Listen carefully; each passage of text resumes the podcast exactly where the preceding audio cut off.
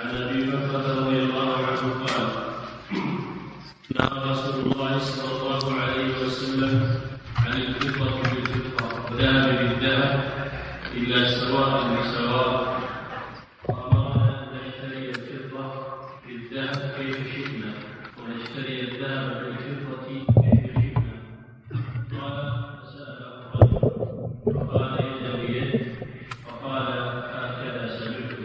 نعم هذا الحديث فيه مسألتان. المسألة الأولى تحريم ربا الفضل في بيع الذهب بالذهب والفضة بالفضة. إذا بيع الربوي بجنسه فلا بد من التساوي كما سبق مثلا بمثل سواء بسواء ولا تشف بعضها على وزنا بوزن ولا تشف بعضها على بعض. والمسألة الثانية أنه يجوز بيع العملة بعملة أخرى لكن ويجوز التفاضل يجوز التفاضل بينهما لاختلاف الجنس ولكن لا بد من التقابض في المجلس. نعم. باب الرهن وغيره نعم الرهن مأخوذ من رهن المكان إذا أقام فيه. وبقي فيه. والماء الراهن هو الماء الراكد الذي لا يجري.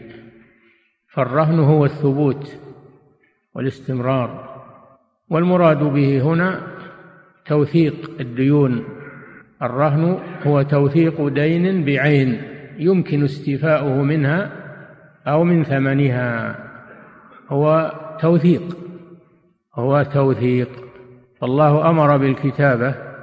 يا أيها الذين آمنوا إذا إذا تداينتم بدين إلى أجل مسمى فاكتبوه. هذا توثيق الكتابة في الديون. ثانيا أخذ الرهن في الديون. هذه وثيقة ثانية. إن كنتم على سفر ولم تجدوا كاتبا فرهان مقبوضة. وفي قراءة فرهن جمع رهن فرهن مقبوضة. فالرهن وثيقة يتخذها الداين عنده حتى يسدد له دينه. أما إذا عجز المدين أو ماطل بالتسديد فإنه يرجع إلى الرهن. فإن كان من جنس الدين فإنه يؤخذ الدين من الرهن.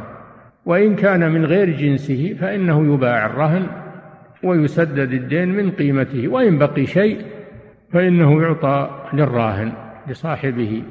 والآية وإن كنتم على سفر ولم تجدوا كاتبا.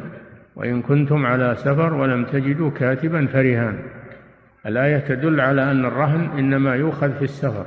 لكن جاء في الحديث الذي بعده أن الرسول صلى الله عليه وسلم رهن في الحضر رهن درعه عند يهودي فدل على أن القيد الذي في الآية ليس مقصودا وأن الرهن يؤخذ سواء في السفر أو أو في الحضر.